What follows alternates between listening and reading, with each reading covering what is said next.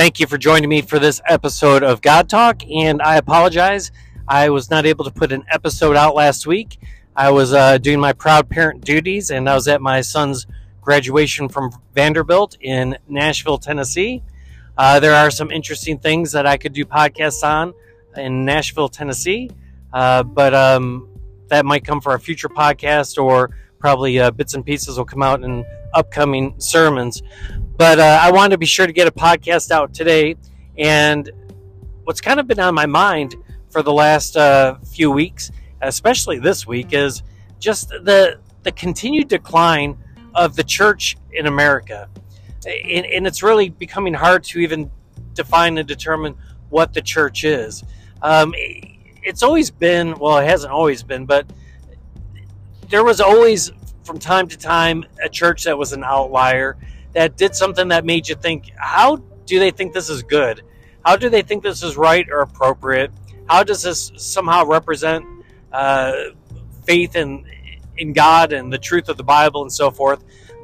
But those things aren't rare anymore. Um, in fact, it just seems like it's becoming more and more common that uh, churches are doing things that make you just really wonder how is this Christian and is it Christian at all? And the answer is really no to that.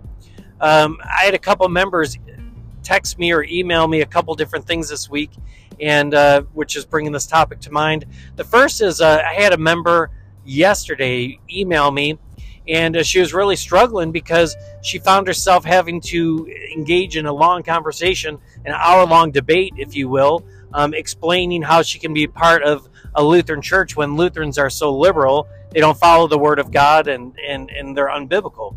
Well, that's not the part of, of Lutheran that we're a part of. And what's confusing to people is there's different Lutheran uh, denominations in America. There's different Baptist denominations. There's different Presbyterian denominations. There's different Methodist denominations now in America. There's different Anglican uh, denominations in America. And these splits happen a lot of times based upon uh, if you believe the Bible is the literal word of God and if you're theologically conservative or if you're not and uh, and what people think is just because you have the name Lutheran in your name, then you're the same as the liberal Lutherans, and that's not the case at all. Where I had to share with her, I know it's confusing, but we are no more. There's not this umbrella that we're all under and we all get along. They just choose. That's how they've named their church body, and there's no more in common between us and them than there is between us and the Church of Jesus Christ Latter Day Saints, or us and the Mormons, or us and Catholics. I mean, these are different denominations. In some cases, um, some of these others are Christian cults, and we don't have anything in common with them. And it's just becoming a frustration of mine that liberal Christianity is really hijacking uh, what it means to be a Christian. That for the rest of us, if we share anything in common in terms of a name, or it sounds like a common name, that we get identified in those groups. And that's why, honestly, shortly after we moved into our facility 20 years ago, the liberal Lutheran branch in America started going off the deep end, and I didn't want to be associated with them at all. So I'm literally having someone, you know, 30 feet, 40 feet up in the air, hold on to my ankles as I'm leaning over the side of the building, yanking down the, the word Lutheran off the side of the building for this very reason that I know people can't differentiate and, and, and don't know enough to know that that we share nothing in common with uh, the liberal church that calls themselves the Evangelical Lutheran Church in America. No, no connection whatsoever, no umbrella whatsoever. And, and I, have just been on a tangent for honestly my whole ministry that we have to have a, a, um, a new awakening in the church. We need to uh, have a, a, new reformation. There needs to be new creeds in which we begin to be very clear that these liberal churches who are Christian only in name, uh, that that's not Christian, and and that uh, you can't identify these non-Bible believing church bodies with Bible believing church bodies, and one's Christian and one's not, and that needs to be made clear. Now, those are the, kind of the fringe elements, but when we even look into what we would consider Bible believing churches, um, there, there's a lot of uh, um, inappropriate stuff going on in them as well nowadays, as uh, people are just really desiring to try to get butts and seats and uh, and grow their churches, uh, they'll they'll do all kinds of things to uh, to make that happen. Uh, there's a church that you would guess by driving by it is very mainstream in this area, but their billboards certainly don't indicate that. Uh, I've talked about them before in sermons uh, that they they would have billboards of we like to have fun, and that's how they advertise their church. And it's like, where do you see that in Jesus' words, and where do you see that in the Bible? Well, uh, I had a member this week share me a picture of their most recent billboard, and it says this God wants you to have a marriage spicier than Tex Mex. This is her billboard for, for, for the church. God wants you to have a marriage spicier than Tex Mex. And that's Keystone Church in Southlake. And once again, beautiful church. It, it looks very Bible based mainstream, but let me ask you what are the biblical points of reference that God wants us to have a spicy marriage? There's a lot of things that he says about marriage, about godly men and godly women, but having a spicy marriage, uh, having a, a, you know, if that's alluding to a spicy sexual marriage, that, I mean, great, but that's not one of the things that's mentioned in scripture that makes a good marriage. And, and, and to use God in that, right?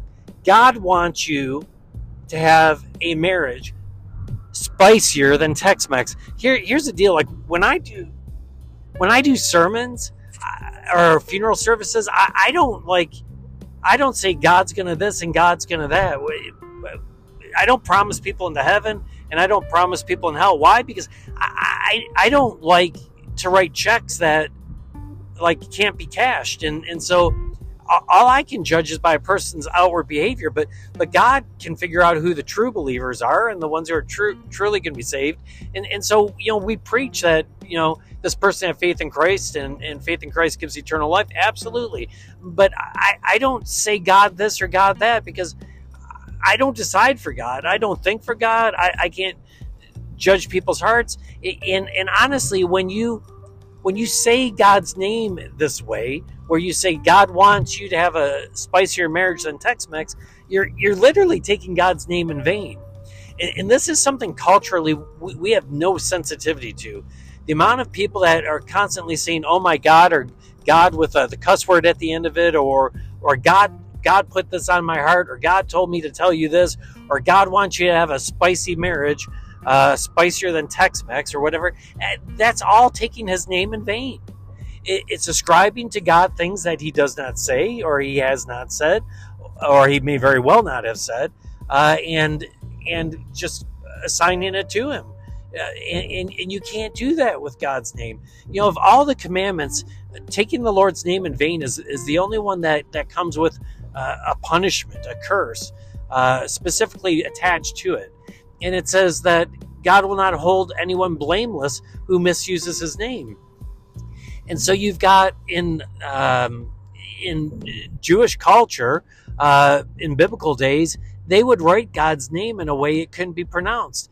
God's name only had consonants. The the equivalent was like just if you were going to write God's name and it was just the G and the D, uh, and you left out the O, and you would do that so you, you couldn't pronounce it. Well, that that's how the Jews would write God's name so that you wouldn't inadvertently say it, and you know as you're reading and say it in a wrong way or, or, or take it in vain. They, they, they revered the name of God.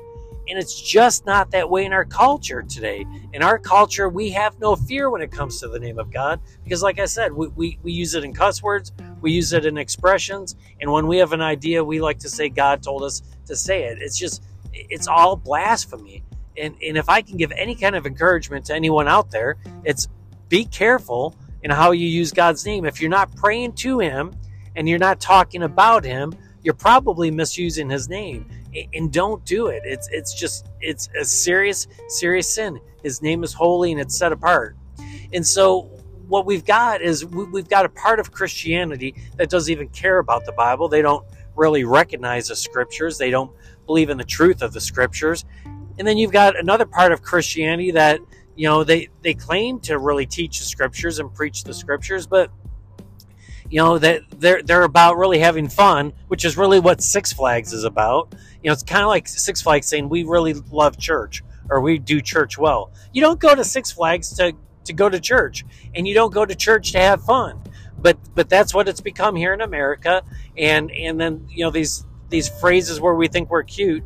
You know, God wants us to have a spicier marriage than Tex-Mex. What they're really doing, this is what it's about, is that like all these large churches, they'll they'll preach sermon series and, and do things on what's called heartfelt needs. In other words, what do people really what do they struggle with? And that's what we're going to talk about. So marriage and family are always at the top.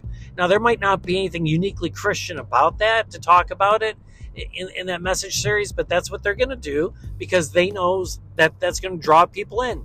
There's a lot of people who do not have a spicy marriage and they're seeing that this church says that, that that's what God wants. Well, if that's what God wants, that's what I want want to get. So all of a sudden, you're not going to church for the salvific message of the cross, for the, for the atonement of, of the blood of Jesus Christ, uh, that we've been made right with the Father. You're going because, well, you're hoping that by going, you know, maybe your spouse will learn a few lessons and you'll get a, uh, you know, a, a spicy uh, marriage out of it or something. It's it's absolutely horrible.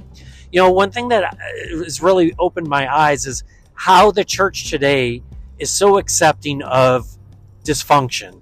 In the same way, like in families, we're so incredibly accepting of dysfunction.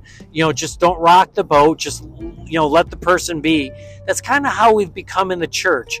We, we, we allow these other very liberal churches that don't even that don't even believe that the Bible is the Word of God. We allow them to stay in part of, as part of the church. We don't attack them. We don't uh, separate ourselves from them. They're just like the crazy uncle that you know when people come over, they're going to hear them say something stupid, but we kind of hope that people figure out that they're crazy, and and and we don't do anything about it.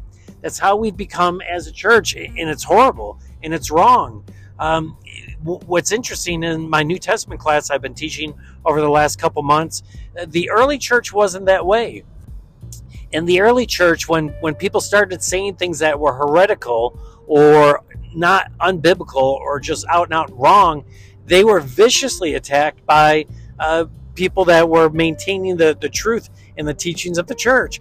And that was so incredibly necessary if you were going to preserve orthodoxy. If the church ever stood a chance of growing strong, you couldn't allow these diseases to come into the young sapling that is a church that was growing. But here's the problem now the church is mature. And, you know, may, maybe for a period of time, the church was strong enough that it thought it could handle, you know, some disease coming on some of its branches, and it's not the end of the world. Well, I'm here to tell you that the, the tree is so mature, just like any tree that is, is extremely mature, uh, are humans, right? When, when you get to the end of your life, you're susceptible to flu and, and illness and disease, uh, and even more so vulnerable than what you were when you were a baby and you're developing your immune system. But as a baby, it was even much more robust than what it is in elderly. And so the church has become elderly. You can think of it as a as an old tree, and and there's all of these diseases that are on that tree, all these uh, false teachings, and it's really attacking the the vitality in the life of the tree. And we're not spraying it. We're not dealing with it. We're not doing anything about it. And ultimately, it's going to kill the tree. It, re- it really will. And, uh, and I don't, we, we need one or two things to happen. We either need Jesus to come because we're going to kill the tree, or once again, we need to have a reformation. We need to have a time in which uh, the church um, uh, pushes back on these false teachings, that we, we come up with some uh, modern creeds. You see, the creeds were originally in there to uh, to say what it is we did believe uh, versus all the things, false teachings that other people were believing. We need a creed that says the Bible is uh, the inerrant Word of God. And and you know what? If churches aren't going to believe that the Bible is the the Word of God without error, well, then they're they're not uh, hetero- orthodox. They're heterodox. They're false teaching churches. And if you go there, uh, you're not going to a Christian church. We have to take that stand. If the world is going, to continue and the church is going to continue, we have to start taking that stance. We need to start spraying the tree, the, the, the Christian tree, the tree of Christ, uh, and rid it of all the diseases that we've just looked the other way. It is a matter of life and death of the church. It's a matter of the life and death of, of, of our children and of our grandchildren because they're not going to be able to get the nourishment from the tree of life, uh, the tree of Christ, because it is diseased and, and it will not put out that nourishment that they need to be sustained. They will they will die on the branches of a, a corrupt and uh, and and tree that does not represent uh, the body of Christ any longer. Um, going to be a lot more to talk about on, on this, and I think really as Christians and as a church, we need to start taking the lead on some of this stuff and uh, and just start speaking the truth on some of this stuff and, and opening people's eyes to the false teachings that are out there. Um, not just in the crazy uncle type uh, churches, but in churches that look from the outside to be very uh, Bible based and very mainstream. But when you actually get into their teachings, it's not that at all. Thank you for joining me for this episode of God Talk, and I look forward to talking to you next week. God bless and have a great day.